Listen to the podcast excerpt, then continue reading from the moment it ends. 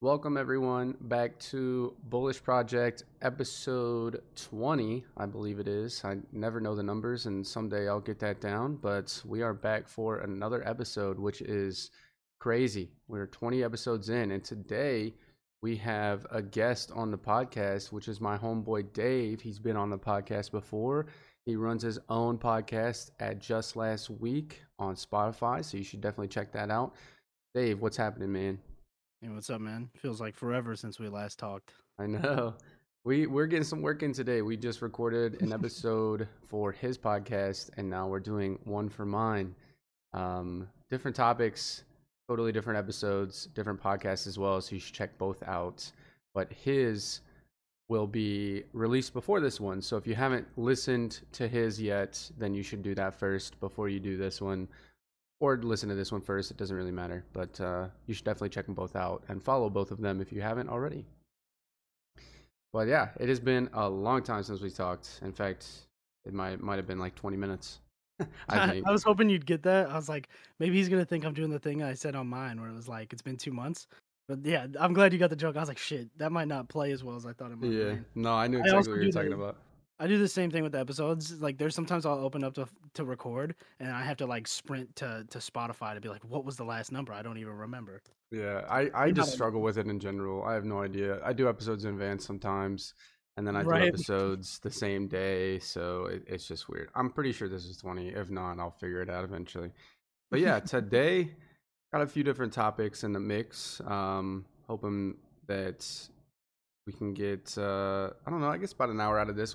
You know, our conversations flow. Last time we did one, it, it was it was pretty dope. So I'm pretty excited. But today I actually want to talk about a few different things, a few of the struggles I've had lately. So a few days ago, I actually had my first panic panic attack, I guess it was, or my my first anxiety attack, something like that.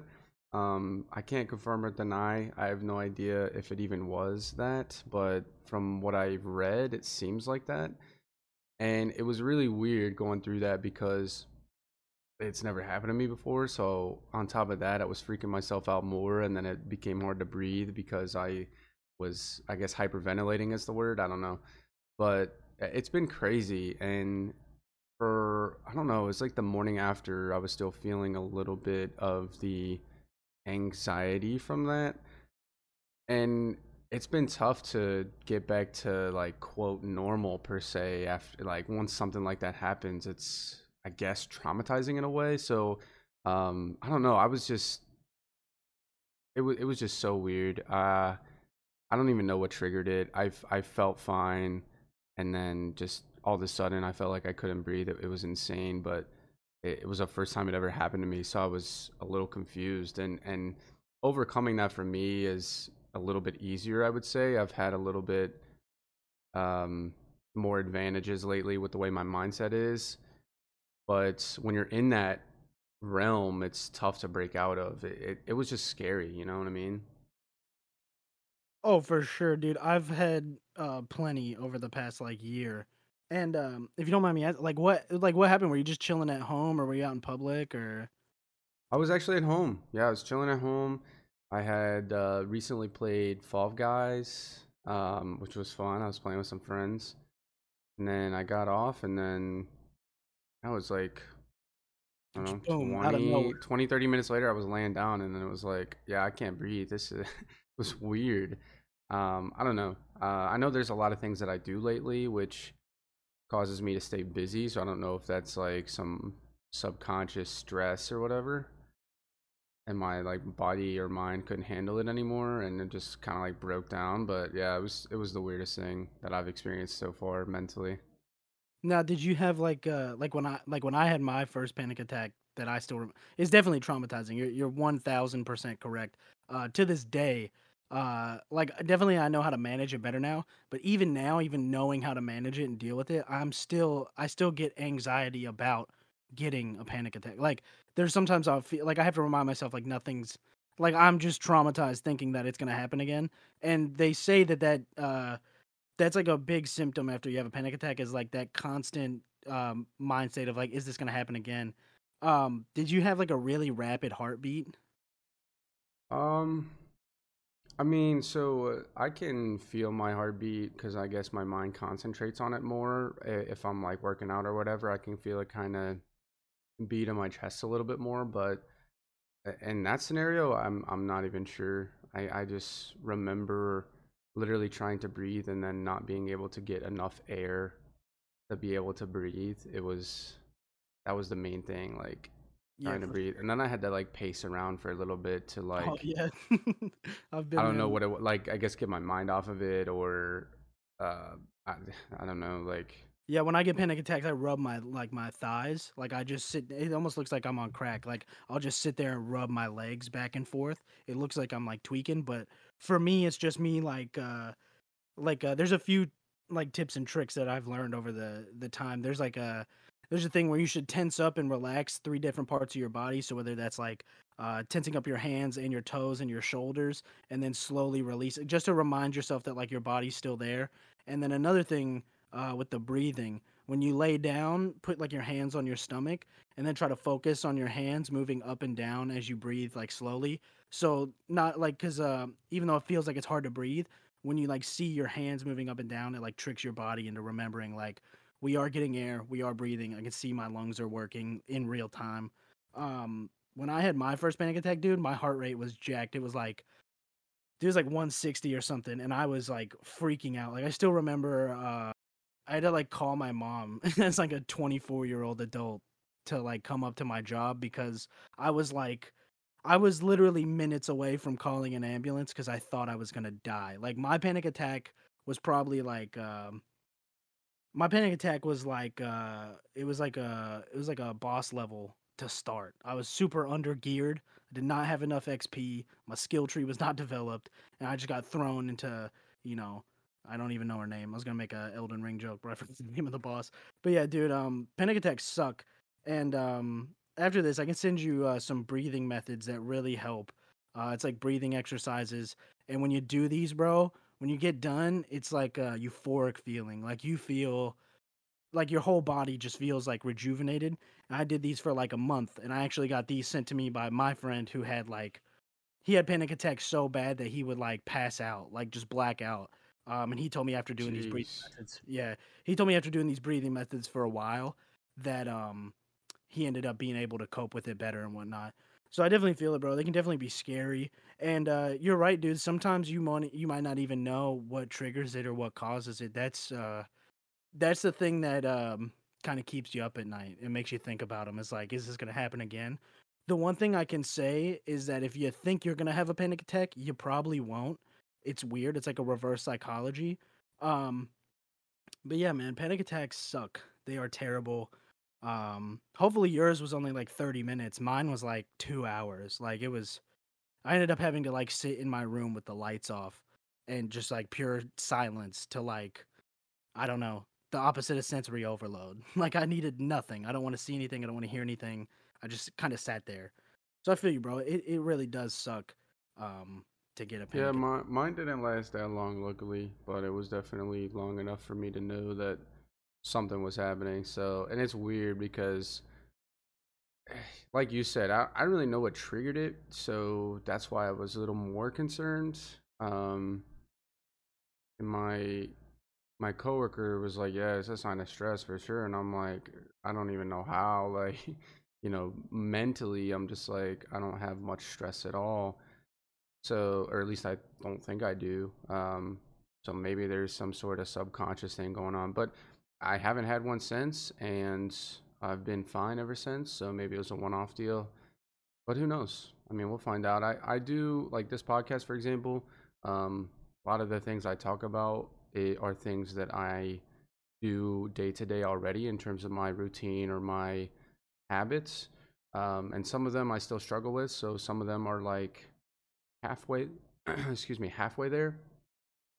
Um, and some of them are already there and I feel like talking about the full scope of it is nice because it, it it opens me up to be more genuine. So that's why I like doing the podcast. But it, it yeah, it is scary for sure. Because like like I said, I it, I think the scarier part is just not even knowing why it happened. And you know, I'm fine now, so um, you know, I'm not too worried about it anymore. But yeah, that definitely pretty scary. Yeah, it could definitely be uh, subconscious. Uh, a little bit of a uh what is this maybe a revealing story here but uh when i uh, uh like after covid um one of my uh best friends uh who unfortunately is not a friend of mine anymore kind of sad but uh uh one of my best friends had moved and he was like the person I hung out with like every day. So after like COVID, I like didn't really like I was working a job I hated. I didn't go out in like anymore. I just sat at home. This was before like I really got into comics again. Um so I was really like doing nothing, just like coming home and drinking every day. And um it got to be like a problem. I had like uh not like a serious problem, just like I had people telling me like, "Yo, you should probably." It's not like I was drinking like li- uh, like bottles of liquor every night, but uh, probably too many beers too many times of the week one of those situations and also just not doing anything else either like that's what i would do every day i would come home play games and drink beer not a great way to live your life so um i started uh, doing mushrooms um and i had like a few mushroom trips and when i came out of those bro uh that's when i started having panic attacks and what i did in my case was uh from what i learned was probably that like on some of these trips i had i would think about like really not like bad thoughts, but like I would think about like damage I'd done to my body over time because like I used to smoke and um vape and all kinds of stuff, bro. Stuff that's not good for you growing up. And uh I don't have like a very good diet. And one of these things uh I did on my mushroom trip where I was just like reading a bunch of like Reddit posts and like uh WebMD articles. So for like 6 hours while I'm like on these mushrooms, I'm just reading a bunch of bad uh, information maybe not bad information but not not something you want to do on one of these journeys and when i came out of it a lot of the things i read was like um, when i did that it like opened my brain to, to things i like never thought about before and the same thing with me the first time i had a panic attack i was driving my car and um i had to like pull over for some reason i just got like this sense of impending doom and i started like breathing real fast and I had to pull over and I got over it and I thought it was like a one off thing. And then I had my other one that was like really bad. But um yeah, from what I've read, like sometimes you can uh it could just be in passing. Like you could have heard something from somebody else and uh that could have like opened a part of your brain up to like think about things that it's never thought about and uh just kind of sit below the surface. Um so you never know, bro. Um if it does like uh happen again, I'll send you this video when we're done. Uh for like a breathing method. It should like clear it up and then if you practice that breathing method like at least you know two three times a week you should be able to just breathe your way out of a panic attack like i still get them sometimes like i can feel my adrenaline go up and start freaking out and i can kind of overcome it within like 10 minutes. So it is manageable but i feel you bro it sucks. I, I i've almost thought myself that i have like some sort of anxiety disorder um ever since like i had mine because ever since then like i remember when i was at work i've always been fine with like people yelling at me and i deal with like crackheads and shit. And um this one time some dude just got mad over me about like a dollar and change and i had to like walk away because i couldn't handle it like i was about to pass out. So uh it can definitely like snowball but yeah i think you should be fine. You work out you uh you go to the gym and stuff and that's like a big part of it is like having different outlets to relieve stress so hopefully it's a one-off thing for you.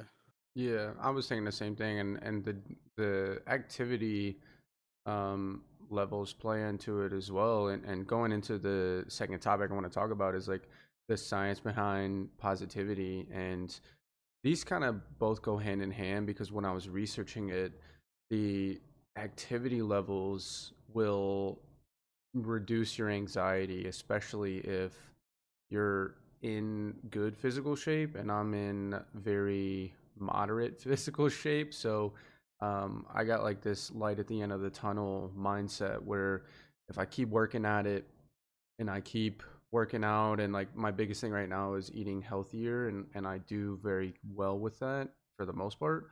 Um so so that's kind of been my thing is like researching the science behind it and knowing that physical activity helps the most um in terms of being happier or more positive or less anxious. So I've been just trying to like move around and and stay more active cuz for a while especially up until this point, I've been pretty sedentary. My job, 40 hours a week, is not active at all. And when I when I get off of work, I'm mentally exhausted, which makes me want to sit down and not do anything. So I've been trying to overcome that. Yeah, and sure. and really, it's just like the research shows that like most people who are living a more active life are you know mentally healthier. So that's what I've been trying to stick to because I've researched it and it seems to point in that direction.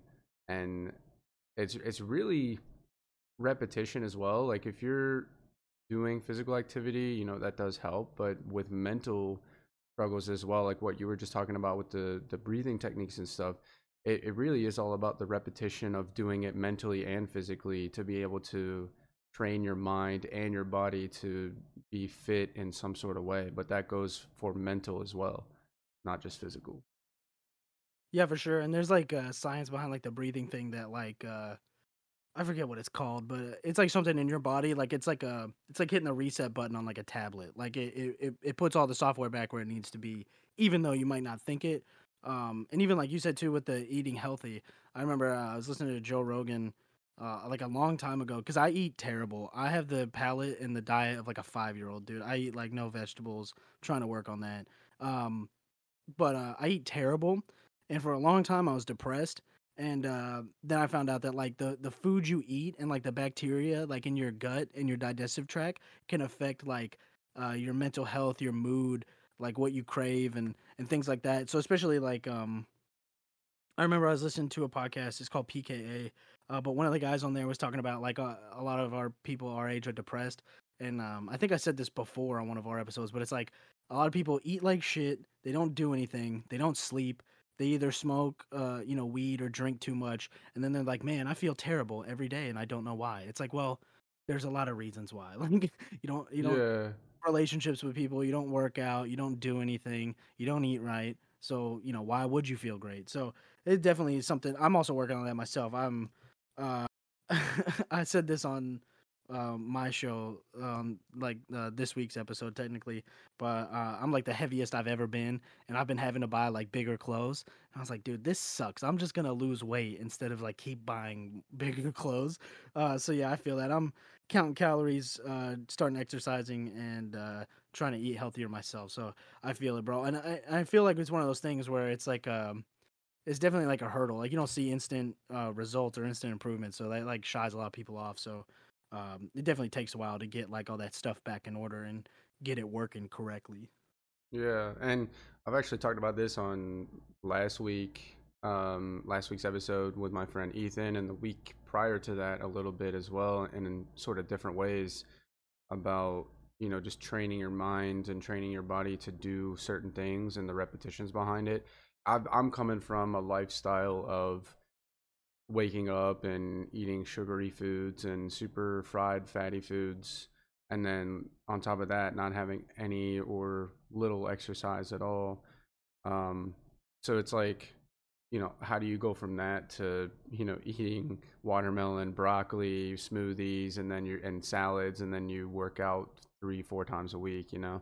So it, it's definitely a work in progress especially if you're older um, or the i guess as you get older, it becomes harder because habit forming tends to start when you're younger, and those habits carry through. And you can always get new habits and subtract bad ones, like we, what I talked about, um, and on the episode prior to uh, the one prior to this one, so two episodes ago. Um, it, it does take a lot of work because you have to actually mentally work on it. Some habits can form without you even knowing it and and subconscious habits of like traditions or you know every sunday we always go to this place and then you like it so much that you you go more often. Like if it's a restaurant and you eat unhealthy you might want to do that more often if you like it enough. So you might form habits in in like a subconscious way that way yeah. as well. So it, it's tough because like being aware of it is like the first thing for me. And you know trying to remain calm and know that like i'm not even old enough yet to really see the peak of my life or or see like peak health problems yet. So i, I definitely have time to turn it around. And and what i do the best right now is eating healthier than i ever been. So i've been clinging to that. But yeah it's definitely tough because when you add all of those different things into the mix it, it starts to it, it becomes a really big balancing act. And going off of what you said you know you could be depressed like clinically or or like um yeah, diagnosed sure. like yeah. diagnosed with it and and that's hard enough but if you're depressed whether you've been diagnosed or not and you're also doing the things that you were just talking about where you're smoking, you're drinking, you're eating unhealthy, you're not getting any exercise, you're not drinking enough water. You're you're really not giving yourself a chance either, you know? It's like you could be depressed, but it's going to be less likely for you to be depressed if you're drinking enough water and you're actually working out and doing the things you got to do. And part of that is not wanting to move or not wanting to eat healthy because you want to have comfort foods and stuff. So it is a big balancing act and a big hurdle to jump over sometimes because if you get into that vicious cycle of depression and on top of that you have an exponential increase in doing things that cause more depression, it's tough to get out of for sure. Yeah, man, it's just, it's like you said, it's a spiral for sure.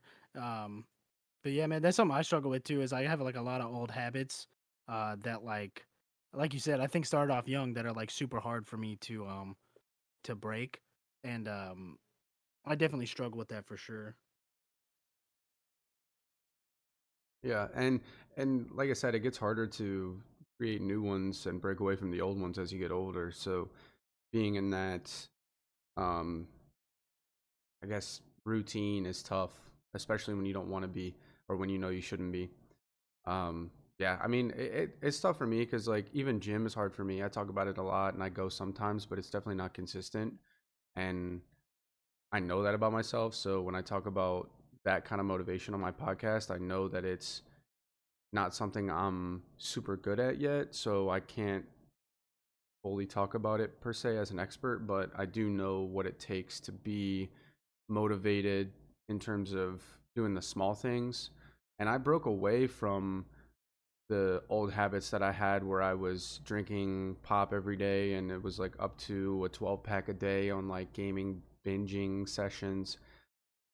And then you get like the, all the super unhealthy foods on top of it. Like when I was younger, we'd have um, cheaper foods around the house. So it'd be microwavable pizzas, it would be ramen noodles, it would be uh, like frozen chicken patties, um, and you know that's all that was around just because it's cheaper, you know. So it's easier to grab that stuff when you don't have to worry about spending more for it.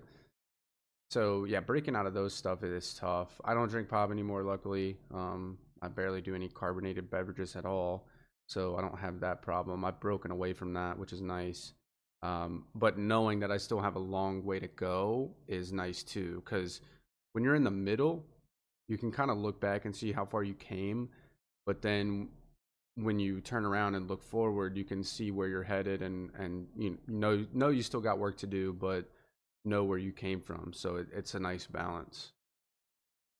Yeah, for sure, man. Uh, the the best thing I've heard about like uh, uh, going to the gym and like making that like a habit uh, somebody who like I know personally lost like a bunch of weight had told me, uh, if you like, I assume you have a good work ethic. Like you go into work, you don't really call out a lot, blah blah blah. But um, like I've always been that way. Like if I'm hired somewhere, like not only because you have to have money to survive, but when I like take on a job or I take on a responsibility, like I show up on time, I'm not late. I usually don't call out, even if. I, uh, like unless I'm like really sick or I have like you know health issues, I really don't call out a lot. I don't leave early. I'm a big like you know come in, stay, finish, then you go home. Um, and if you have that work ethic at work or even like on your podcast or even if you I don't know, if you paint, if you build model cars, whatever you do, you should do that to the best of your ability as much as you can and show up every day. And that's what I've heard at the gym is like you got to show up to the gym like you're showing up to work, but you're showing up to like work for yourself. Like the payoff is, you know, feeling better, looking better, getting stronger, whatever it is, whatever the self improvement you're trying to chase, you gotta like go to the gym and you gotta show up, you know, five days a week, whatever the case is, and you gotta do your job. But this time it's for yourself, so it's different. Like, uh, but that's the best way I've heard, and that's like how I kind of look at working out and going to the gym is like, uh, kind of uh, whatever work ethic you have. If you have like a really good one, just like kind of apply that to yourself instead of thinking of it as like because I'm the same way, bro. I'm like, fuck, I gotta go work out. I gotta hit the bike. I gotta go take a walk. I gotta do some push ups or something. But instead, it's like, all right, I'm gonna do this. And when I'm finished, then I can relax. I can recover or whatever. Um, and then also, I feel you, bro. I've, I've never really been like a big soda drinker. One thing I've kicked in the past year was like energy drinks, bro. And um, even like bangs and stuff that have like no calories or whatever, they're still probably not good for you. There's like 300 milligrams of caffeine and a bunch of chemicals and whatnot. Even if they say they help you out, they're lying. Um, so I used to drink like, dude, I'd probably drink two of those a day back when I was working at this pawn shop. Like I drink one in the morning and then one after lunch. So it's like 600 milligrams of caffeine a day. And now the only thing I really ever drink that's either carbonated or caffeine is my Coke with coffee because that's my jam. That's like my favorite drink in the world. Uh, but other than that, I've always been like a big water, coffee, tea, you know, whatever. But yeah, I feel you, bro. I I bought a Snapple the other day because I had this coupon from work and it was free. Dude, a Snapple is like 50 grams of sugar, and I was like, yeah, man, it's ridiculous. I was like, this says like made with real juice. I'm like, it's a real lie. Like, hell no, bro. I threw that thing away. I took like four or five drinks and I looked at the label because I'm trying to be healthy, and I was like, dude, this is like that's like two times as much as like a daily recommended. I think you're like as a full grown man or whatever it's like 36 grams of sugar is recommended. I was like, this is like double that. I'm like, what the fuck? I, th- I thought Snapple was kind of healthy. I was like, they're lying to us, bro. So I feel yeah. you, man. It's, it's, tough to break out of that stuff. Um, but yeah, it, it's like you said, slowly but surely. And um, I like what you said about like being in the middle. I've always said that, even about like, uh, I think I remember saying that about like making the podcast when I first started is like uh, being out in the middle of an episode and not knowing what you're doing. But um, like I started making Gundams recently. I don't know if you know what Gundams are, but they're like China or not Chinese. They're Japanese robots, and they're like plastic model kits. You put them together. Like kind of like Transformers, but they don't go into a car. Yeah, yeah, I've heard of them. Now that you talk yeah. about it. So I've been building those, and um, every time I make one, even though it only takes like an hour or two, and you just like snap all these pieces together, I'm like, dude, I followed all these instructions. I put all the stickers in the right places. I did all like this is dope. And it's like, uh, I think a lot of people don't have that these days. It's like pride in your work. Like, even if you work like me, I work at a gas station, right? When I mop the floor, not like mopping the floor because I want to, but like when I get done, I'm like, man, this floor was dirty, and I cleaned it, and when somebody comes in and they see that it was dirty last night and it's not dirty now, I'll be like, yeah, I did that. Like, you don't have to like want to be a you know a fucking a janitor or something, but if you do a task, you should do it to the best of your ability. So when you look back, you be like, I'm proud of that and I did it. I feel like a lot of people get caught up in the like, oh, I have to mop the floor. It's like, who cares? Just mop the floor, and then you'd be like, boom. Like I, I can't say making your bed because I, I never make my bed. I think making your bed is stupid. You're just gonna mess it up the next night. I get it's a discipline thing. That's the one thing I don't do, but it's uh, that's what I'm talking about. It's like you should make your bed because you're like, oh, I made my bed. I started my day off doing something. I disagree. I don't make my bed, but I get the I get the meaning behind it. But for sure, um, I did think um, when you brought up the the science behind like being positive, something I want to talk about is I'm a big MMA guy. Um, the thing I always point to when people say like positive thinking is bullshit or you know like uh, what's that book called? The secret? You know all these things about like um, you know uh, what's that called? Uh, like pro- uh, projection? Shit i can't remember what it's called now. There's a term for it other than like uh, positive thoughts. I can't remember it now because i because i wanted to talk about it. But basically conor mcgregor is the love him or hate him whatever he's become when I started watching uh, Conor McGregor on like undercards, and I would hear this Irish dude with this charisma talking about how he was gonna do this, he was gonna do that, he's gonna be bigger than anybody, and then I watched it unfold. It was like, it was everything for me because I'm like, wow. Because I always thought that growing up too. I'm like, oh yeah, you know, if you if you're positive, positive things will happen. You're like, oh yeah, yeah, yeah. It sounds like a lot of sounds like a lot of mystical, you know, gibberish. But um, then I watched Conor McGregor kind of do this in real life. Like uh, he said he was gonna said he was gonna knock out uh, Aldo in the first round. He used to they used to call him Mystic Mac because before his fights he would tell you what round and how he was gonna do it. And like almost every time he did it, it was exactly as he predicted. I think there was like one time it didn't happen in, in the early stages, but then he like knocked out Aldo, got the belt in like 13 seconds, and then he kept saying he was going to be the first like two weight champion because he did that in a different organization before the UFC. And then I watched him do it in in the UFC. And then he said he was going to fight Floyd Mayweather, made a hundred million dollars. So every time I think about that, um, it's just crazy to see uh, really old clips of Conor McGregor being like 19 with a shaved head and a bunch of acne. Like doesn't even look like how he looks now. And he's talking about all these things he was going to do in the UFC. And when you look at it, literally everything he said happened. So I definitely believe like um man, I wish I could think of the term I'm trying to say, but I can't remember it. But yeah, that that is definitely true. And um I think that's real important like not only setting like uh, you know you know, not every goal you have to have is like I'm going to be a UFC champion, but just setting goals that you can reach and then kind of speaking it into reality, you know, like making it happen by uh, kind of putting yourself in that mindset day after day, and then eventually it, it'll become reality.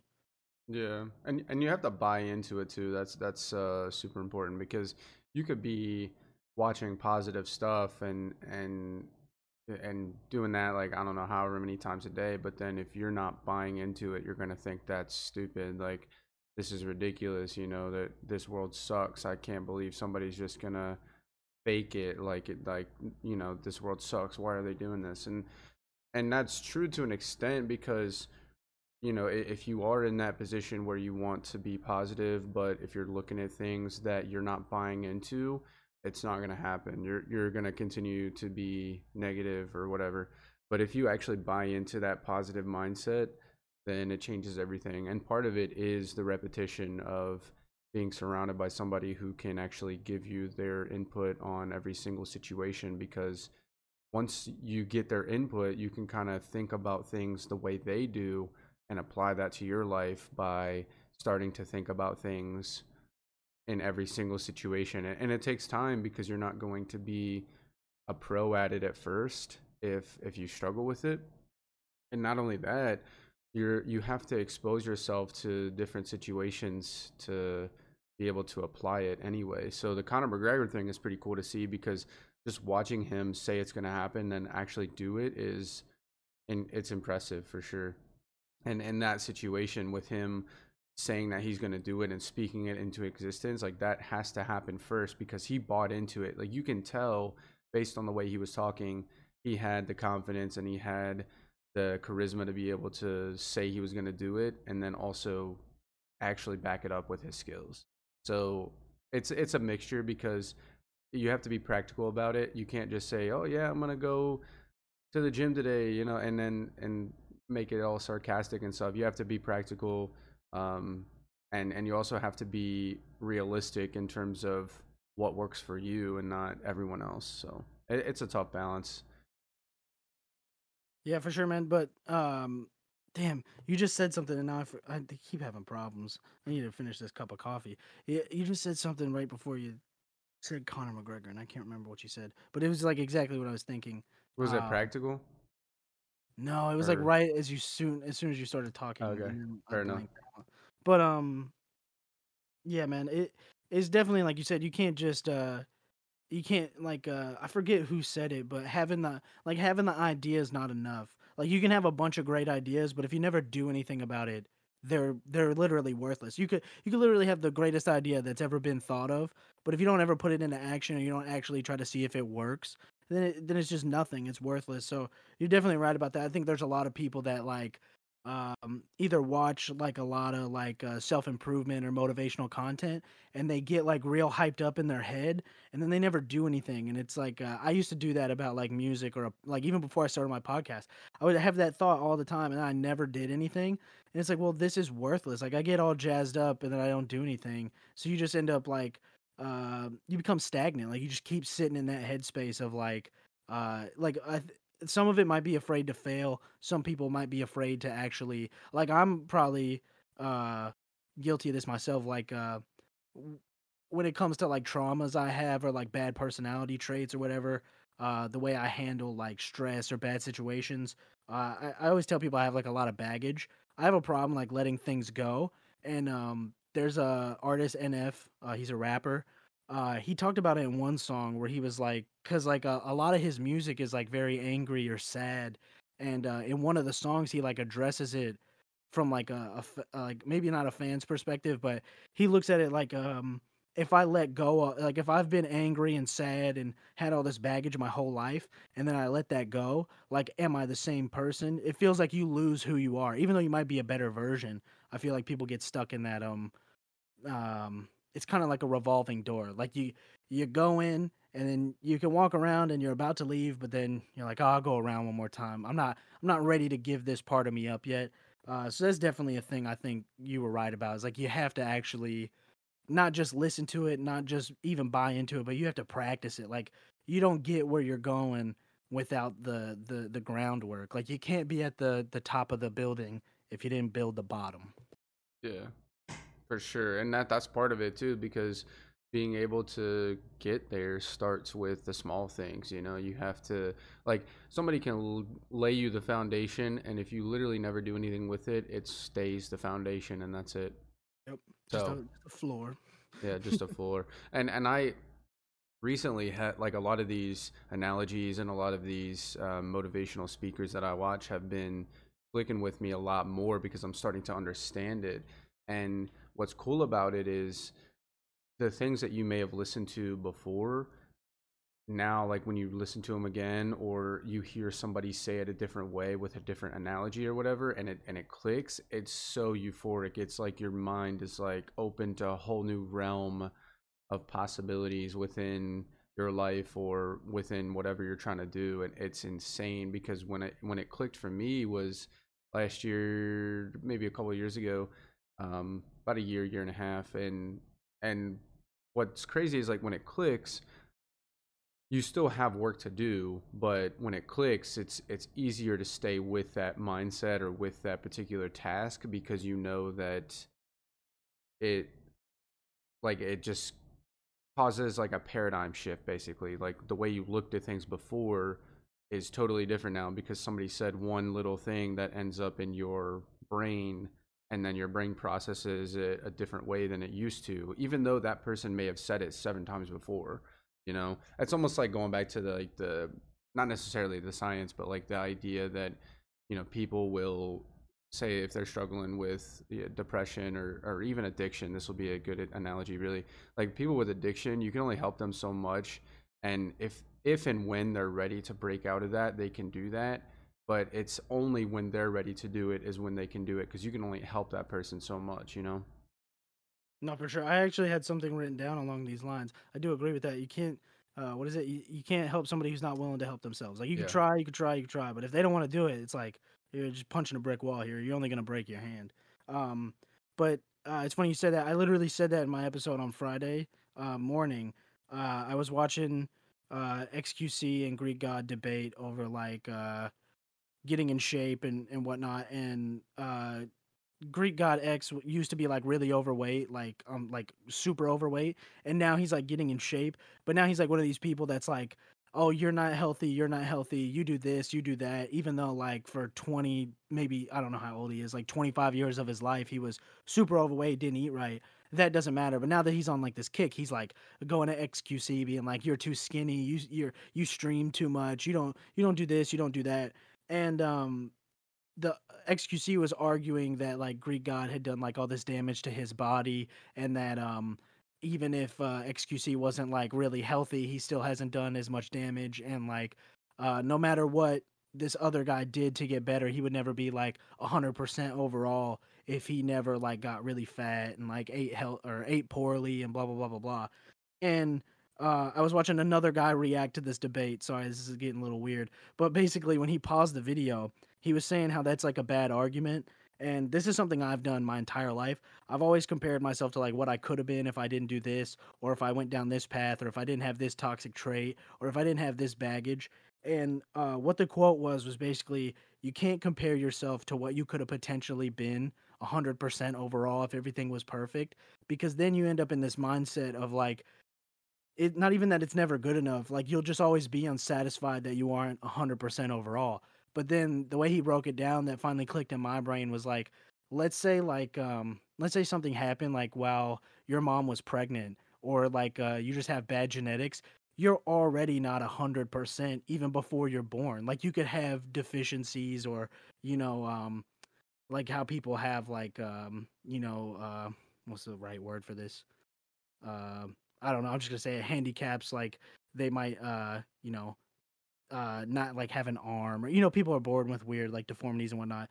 So that finally clicked for me uh because he basically said if you continue to do that you'll never do anything and it's like you said you could hear a bunch of stuff that you listened to in the past and then a year later it just completely hits different and you finally understand it and um, that's what i was saying is that somebody could give you a piece of advice a hundred times or or what did i say a, hundred different people could give you the same piece of advice in slightly different ways and maybe one out of those hundred people would say it the right way to where it connects in your brain so i definitely had a moment like that like a week ago where i was like damn i've probably heard this a bunch of different ways but the way it was explained in this video like really connected with my brain. And like I said, it even helped like uh, ease some of my anxiety I've been having. Uh, after I heard that, it like just made some stuff click in my brain where I'm like, damn, that that truly is what I do, and it makes sense like why it's because like I guess it's an admirable thought to be like I could be better, but you almost chase your tail with that because it's like, well, why not just try to be better rather than like you know hypothesize about what you could have been better at. Yeah. You know? No, that makes sense for sure, and that kind of goes into my next point because I wanted to talk about this and elaborate on it a little bit as well. But with, with everything we talked about during this episode, it, it kind of has a similar theme. But when you think about it as a whole, you never really know somebody's full story unless you're yourself. you know, you like you could be close to somebody, but you may not know. Like they they could be hiding at least one part of themselves from you. Um, and and you're not with anybody 24 7 unless it's you, you know, because you're in your own body 24 7. So, part of like the next topic I want to talk about is you, since you never really know the full story, you need to give that person the benefit of the doubt in most situations. Some of them are not excusable, um, but for most situations, like I was just talking about this with a friend, and, and not to get controversial or anything, but I think it was Logan Paul who posted like that video from the suicide forest or whatever in Japan, I think it was. Something like that. Classic, bro. Come back and, history. Yeah, and and my response to it was I was like because I believe he took down the video if I'm not mistaken, and I believe yeah, it was he, up for like two hours, I think. Yeah, and I believe he did like a public public apology or something. Um, nonetheless, like I didn't see the video and I didn't see any of the copies of the video that were was, circulating after that, but I did hear the story. Taste. Yeah, it was. Poor yeah, taste. poor taste like, would be a. Good... like making jokes and like, I think in one point you can like I don't think you can see a body, but you can see like a figure. Like it was bad. Like it was in frame. It was just it was bad. Like, yeah, yeah, I remember. De- definitely was... poor taste from what I read and and researched. And my reaction to it was you know, because obviously he was un- uneducated at the time and he was trying to do something for likes and views, but he didn't see any harm in it until after he got the perspective of somebody else who the vast majority of people would agree that it was definitely in poor taste. But my reaction to it was like, yeah, I mean, I'm sure he didn't do it with ill intent. And, and since I don't know the full story, I'm just not going to worry about it. I'll give him the benefit of the doubt. And uh, part of this like cancel culture that we have nowadays is is nobody is really giving anybody the chance to explain themselves they just see something that they've done which is bad in their eyes and then they want to completely cut them out of their life and and never watch them never buy at that store again never hang out with this person again. And i never really understood that because everybody makes mistakes and at the end of the day everybody's focused on their own self growth and their own issues their own problems. Why why are you even remotely worried about somebody else's problems enough to want to cancel them after a mistake? Which like i said some of them are not excusable. It really just depends you know what it is. But for the most part you got uh, political debates like it's a word that somebody says um, like that's derogatory and maybe they don't know it's derogatory at the time so then they come out and apologize for it which they would have done already by the way this this is talking in the sense of like celebrity makes a mistake and says the wrong word yeah, of course they're gonna look they, out for. Of course they're gonna con- yeah they're gonna they're gonna come out and say it. Any- so you really don't know if that's genuine or not. But in in the same sense of what I'm talking about, like since you don't know the full story anyway, give them the benefit of the doubt. That's like in recent years I've started to notice that where people just kind of jump the gun, like oh yeah I'm never talking to this person again or whatever because of one thing they've done, and everybody has made mistakes. I don't care who you are. So you know for for you to basically make it look like you're better than that person because they've made a mistake and you can point out that mistake right then and there and and not basically cover up your own mistakes because you're not bringing attention to it that's that's kind of what i'm trying to say you know what i mean it's just i don't i don't really know or understand that whole idea at all Yes, I have a few things here with the Logan Paul thing. Um, I actually don't mind Logan Paul, and I think that might have been the best thing ever for him because his brother is insufferable. Who's maybe like he's probably had oppor- like Jake Paul has probably had opportunities to do that something similar, like show some personal growth or maybe not be a giant douchebag twenty four seven, but he doesn't. Um, but I so I'm a big YouTube guy, and I remember when, this is like some YouTube lore I can really get some insight on. When that video came up, I actually remember watching the the actual video from Logan Paul because I had like I can't remember. I, I think I had somebody on Twitter that was like, you know, maybe not like upset, but they were like clowning on him. Like, I can't believe this dude thought this would be a good video. So I saw the actual video before people were like ripping it and like, you know, putting it back up. Um, I do think some like people were like, "Oh, he's making jokes while there's a dead body in front of him." I would say that like one, he's a moron for making this video. Two, I think it's stupid to go into this forest with the idea of like what were you going to, you were going to look for a body and then when you see a body you're like, "Oh my god, it's a body." It's like, "Well, what did you expect?" But I think some of the things in those videos were like like you ever seen somebody who like in a really bad situation like smiles because that's just like what they're um it's like what their coping mechanism is like Yeah. or like people who laugh in bad situations or make jokes like it's just like a thing like a defensive reaction. So some of that video was just probably a 18 19 year old kid at the time seeing a dead body and being like oh shit like this was probably a bad idea. I don't know what to do. Let's call the authorities. I'm gonna make some jokes. And then people like you know ragged on him for his apology. It's like well you know he did apologize. Wh- whether you think it's genuine or whether you think it's you know bad like at least he made the effort to apologize but I also remember him talking about this in retrospect, saying that, um, you know, those guys started on Vine. I don't know how many people are our age or people who care enough to remember, but like they were chasing this, you know, internet fame and the virality for such a long time. And then when they went on YouTube, they would do vlogs. Like they were, because like you remember Casey Neistat when he was like posting Yeah. vlogs every day, and then everybody was like, I should do that. He's getting 10 million views a video. Um, so they were doing that and he talked about how that mindset of trying to create a TV show, you know, quote unquote, every day and trying to make it interesting and shit, like how that affected him as a person and like that is it's like you said, um, you don't know everything about everybody at the time. And I really hate that people be like, well, that's just an excuse. It's like, it's not really an excuse. He's trying to give you context to how his brain was working at the time. He's not excusing what he did and saying it was okay. He's just saying that like he was so misled and his head wasn't in the right spot to where that's why that video happened. And uh, I actually like I've listened to some of his podcasts like unironically all the way through. Like I don't really like uh, one of his co-hosts. I think that one of those guys is a fucking tool bag. But um, I, I think he makes decent content and I think that was probably the best thing for him. It made him grow up, and then he had like a redemption arc. He's somewhat agreeable uh, these days. Uh, the two other things I wanted to say was, you're right. Nobody is charitable these days. Um, I, I like to debate people. Um, I like to watch internet debates. The one thing I hate is when somebody goes into uh, an argument or a debate with bad faith to where they're already they've already painted their opponent or you know whatever you want to call them, rival. They've already painted this person they're going to debate as a bad person and given them all these bad ideas that maybe they don't even have. Um, and then also when like you talk about cancel culture, when you see people like make these videos in response to other people, they like they start off by saying nothing in this video is correct. I don't agree with anything this guy said. That's like factually that probably can't be true.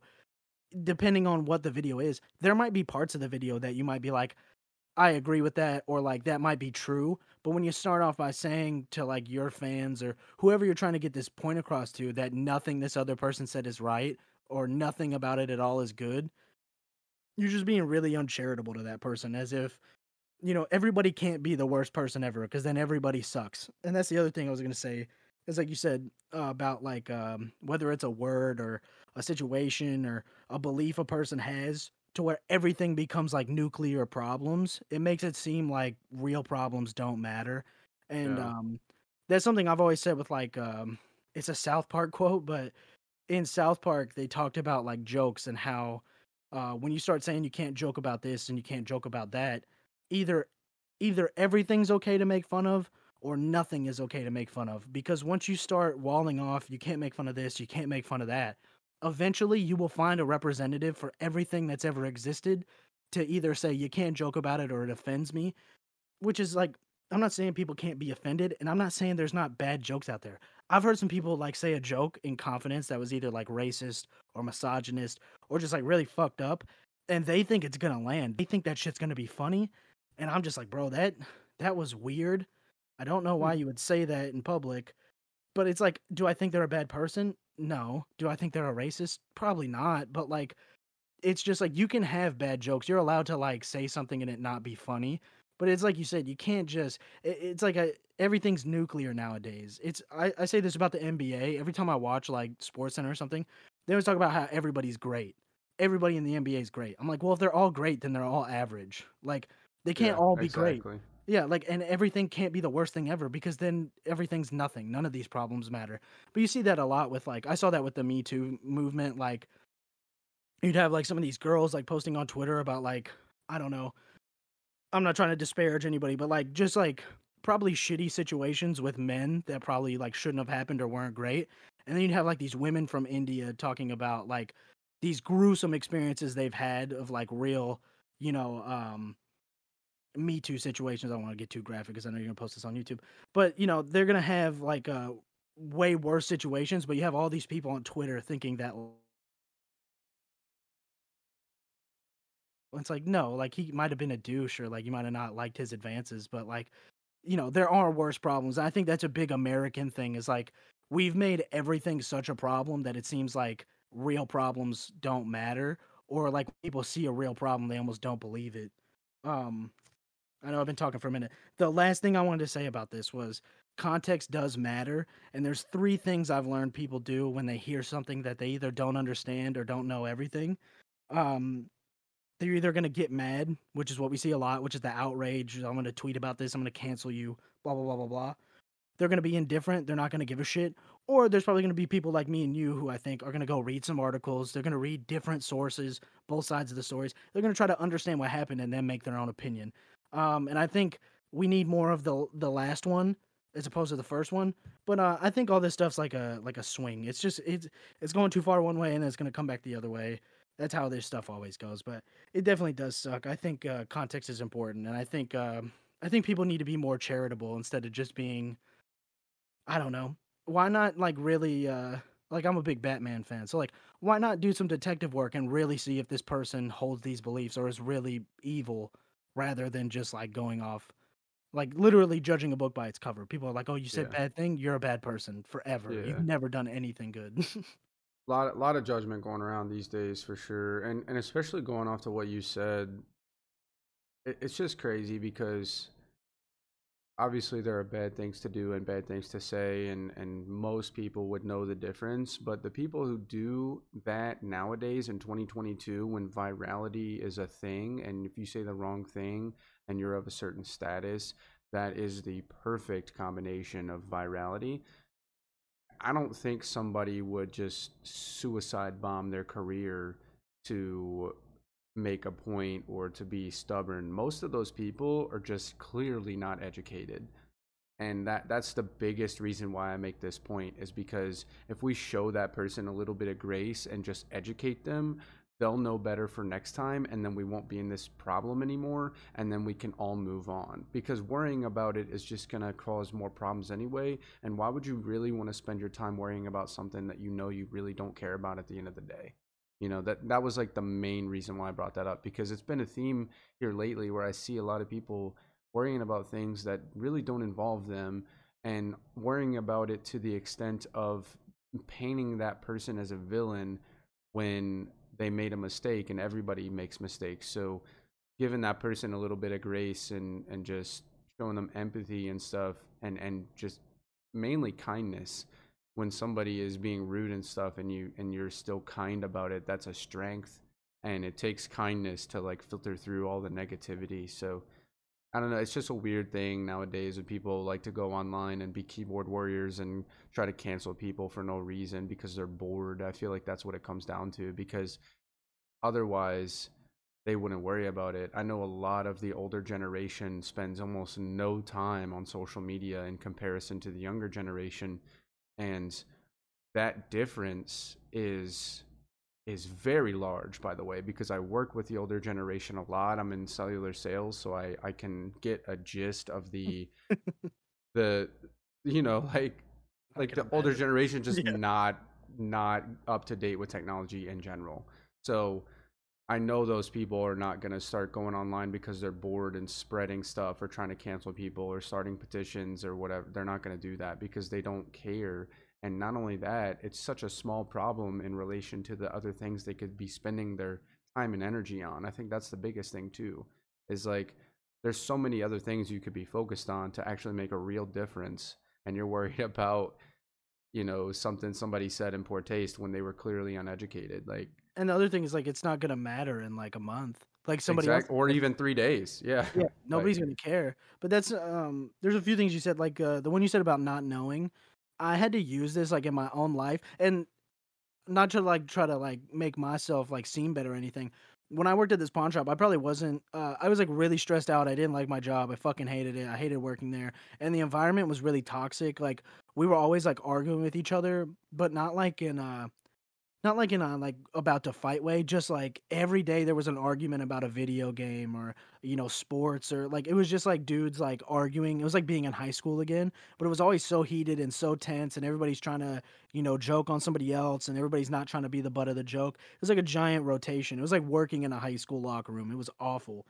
And i remember one time one of the like my friends that i worked with at the time he like he like unloaded on me with all this shit about you do this and you do that and nobody ever wants to tell you because of this and because of that and i'm like well how come you guys never said anything? They're like well you're just gonna get mad. I was like well i might get mad but like how can you expect a behavior to change if you don't tell somebody they're doing something that's wrong? Like you can't not address it because if like i can't read your mind and like i like i agree with you there are certain times where you know you cross the line or where something's just too egregious but if there's like somebody in your life or um even like you said about like with celebrities like if somebody's saying something they like they shouldn't say or that is offensive or whatever and you want to change that the kindness part plays into that. Like you're never going to change someone's mind by telling them they're fucking dumb exactly yes because real quick i'm going to interject and say oh, if yeah. you are fighting some sort of negative thing that you've seen somebody do with more negativity that person closes their ears immediately and they will not listen. They do not care. They're just going to fight back with more negativity. It doesn't work. Kindness is always the way to change shit. Keep going. Yeah. And you're gonna force them. They're they're literally gonna double down. They're gonna become even more ingrained in whatever yeah. idea or behavior. Like, I, like I'm bad about that. I have to watch that. I get real defensive. Uh, so I know that better than anybody. And that's my thing. Like, if you come at me, I'm gonna like I'm a big uh like back against the wall kind of like if you put me in a corner, bro, I'm I, am i am fighting. Like I have no way out. And it's like if you if you come at me, I'm gonna come at you. But there's different ways to do it, and you know for sure, like um, you're never gonna change someone's mind with the way they're doing it, right? Like all this cancel culture does, and it's on both sides, whether you're right or left, liberal, conservative, whatever. They both do it, and then they both yell at each other for doing it. It's like, what are you guys doing? Like you guys are just fueling a fire for no yeah. reason other than like it's like they're keeping score, but it's like no one no one cares. Like there's no official score to this. No one's ever gonna care about who did what first or who canceled who. For, like no one cares. And it, uh, it's a good point, like you said. You're never gonna change somebody's mind by screaming at them and telling them how stupid they are for believing that. They're just gonna double down and they're just gonna be like, "Well, why would I change?" Anytime somebody has a problem with it, they're just rude to me. So why would like why would I even try to go to their side? It's like I said about being charitable. If you want to change, like I, have said this about debates and arguments. Debates and arguments really don't change somebody's mind. You're never going to forcefully change somebody's mind. You just have to try to give them different arguments or different perspectives or information and hope that they take something from that, maybe expand upon it themselves. And they'll have to change their own minds whenever they're ready. Like, yeah. you're not going to change anyone's mind by tweeting at them. If you give them a bunch of information and maybe, like you said, be kind to them, or maybe not even be overly kind, just like I said, be charitable. Just be like, hey, uh, I saw you posted something. I don't really agree with that. Here's some things you might want to read. Maybe you learn something, maybe you don't. And maybe they do go down that road. And then they, like, that's how I change my mind most of the time, is I'll either ask somebody a question and see what they have to say and, you know, see whatever sources or links or articles or whatever. And I'll do my own research. And sometimes I change my opinion and sometimes I don't. And, um, yeah, there's th- this whole, like, fire with fire thing is never going to work. And the last thing I wanted to say was, um, I think you're right. A lot of people are bored nowadays. It's really sad. Like people don't have hobbies. They think like they think watching TikTok is a hobby. They think, you know, like I would even say streaming is a way better hobby. Like do something. Like whether it has to be productive, maybe not creative, but like, you know, like I said, I don't know, man. Like start a garden, fucking paint, I don't know, build something, uh like work with some wood. I don't know. Find something that you can do that, you know, and it maybe it doesn't have to not be techno- technology related. It's like you can't. People think posting on Twitter or Facebook or watching TikToks is like a hobby. Like that's not a hobby. Like you're not. I don't even want to say wasting time because like everybody wastes time at a certain point. But you're right. This boredom leads to just.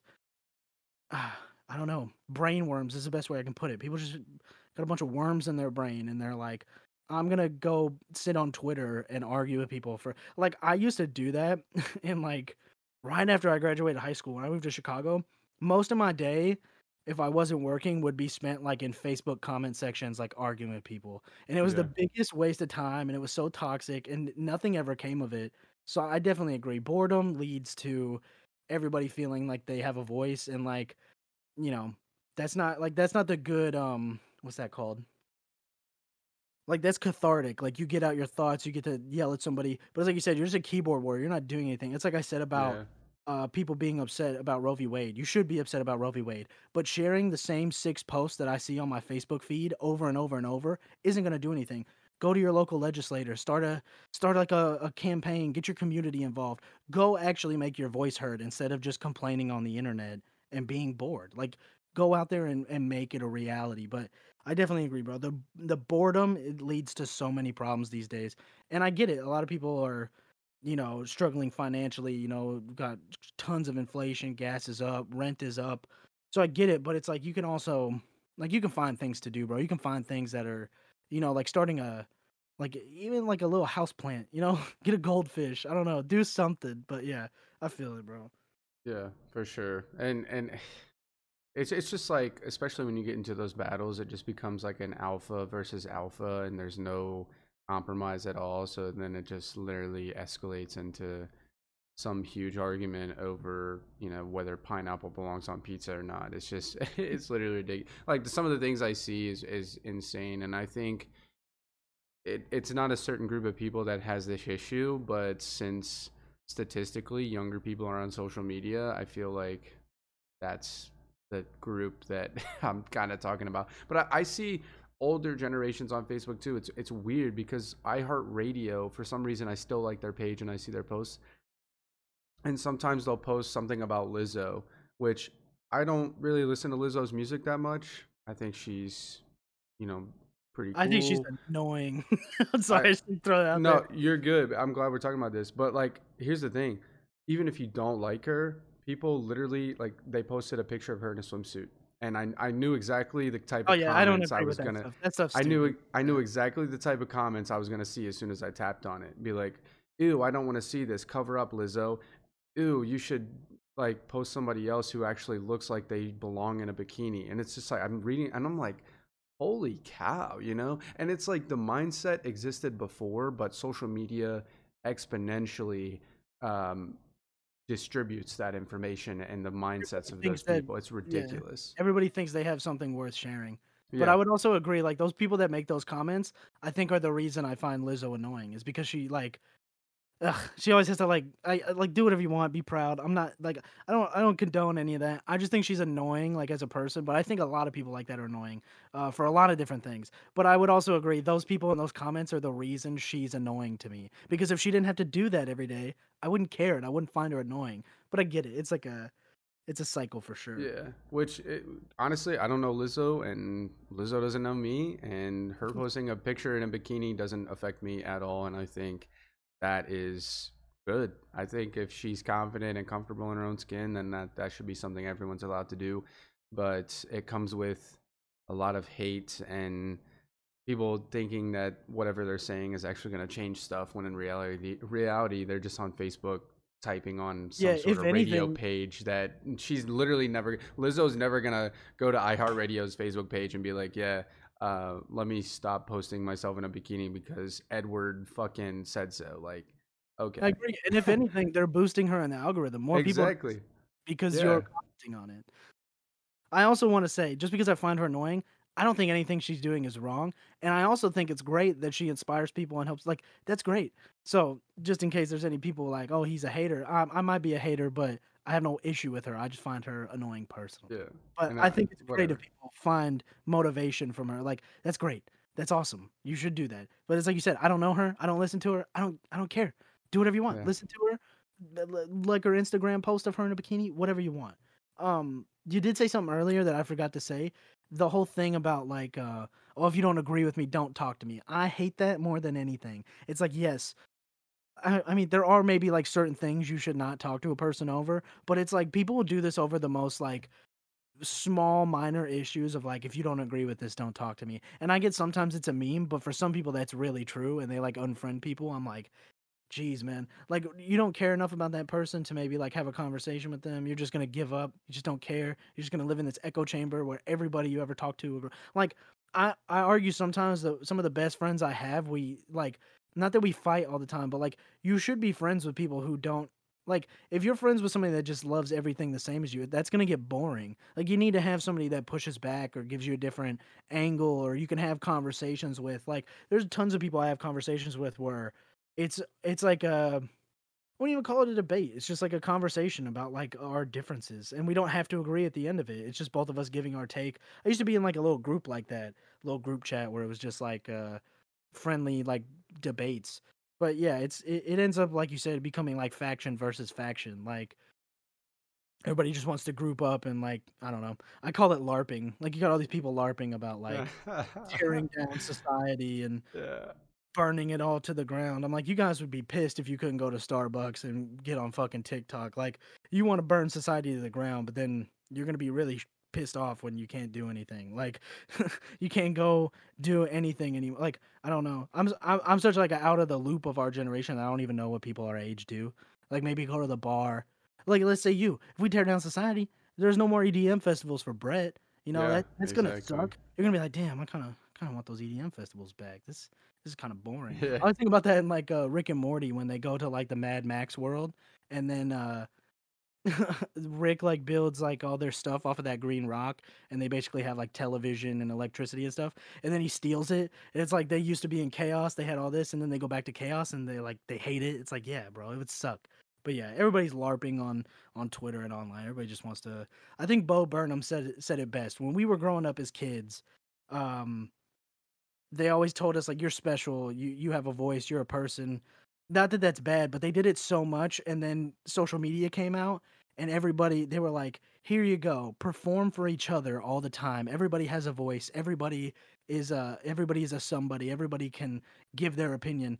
And I think uh, we're just too dumb in this day and age to really process. I don't think we're meant to to handle all that information and all those opinions all the time, every day about everything you know? Like i think it's scientific like you only remember like 150 people like 150 names or something.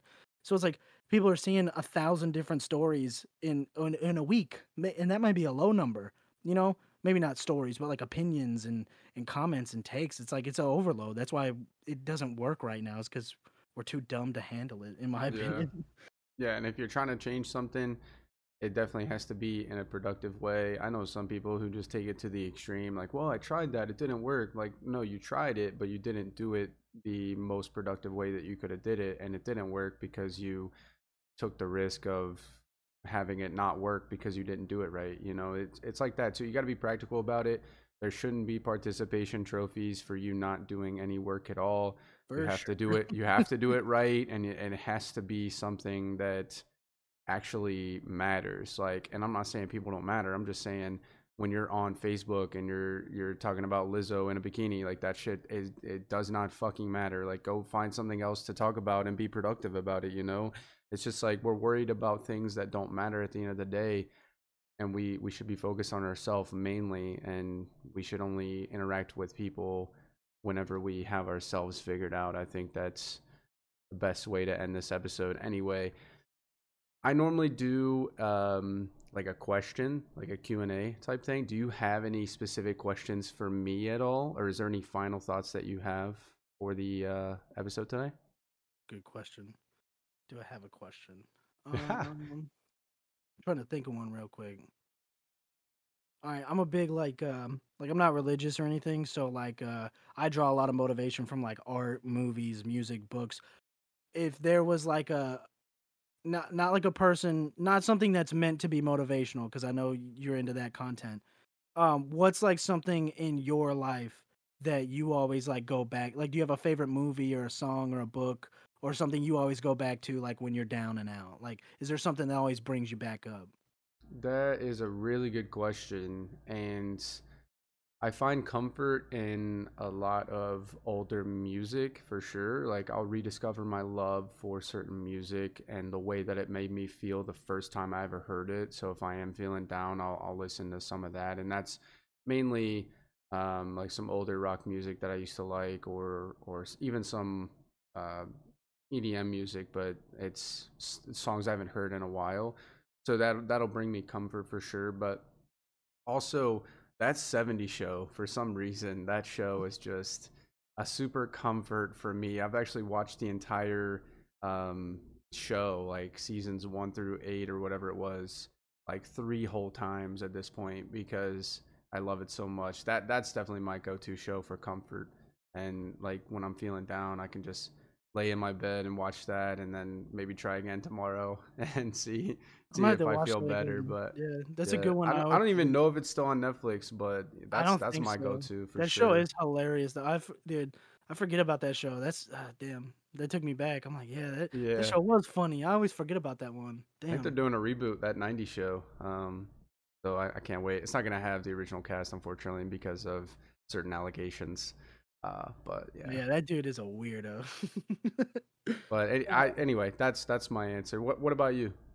Um, I mean, mine's kind of nerdy. Like, uh, uh, if I really had to like narrow it down to like you said, a couple, like music's definitely a big one. Uh, I wouldn't say anything particular. Maybe like some old Green Day stuff.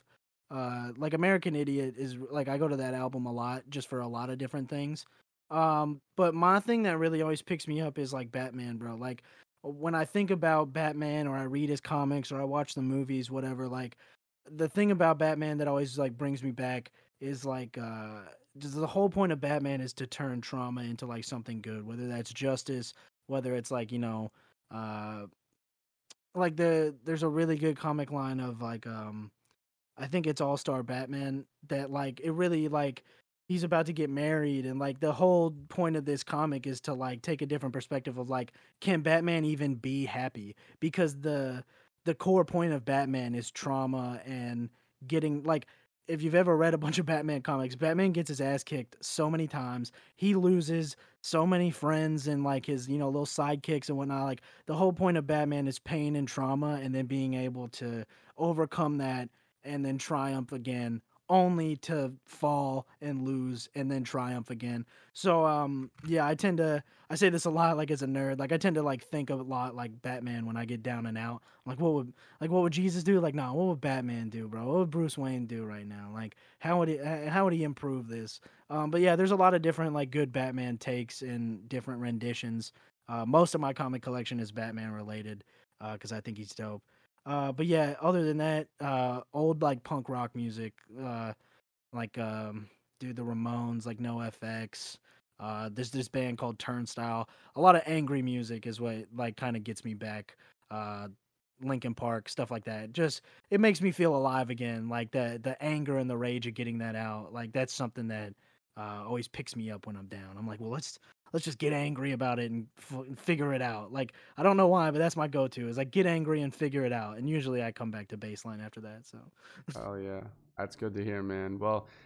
I appreciate you coming on to the podcast. Like I said earlier in the episode, if you haven't checked out our episode on just last week, which is Dave's podcast, go check that out.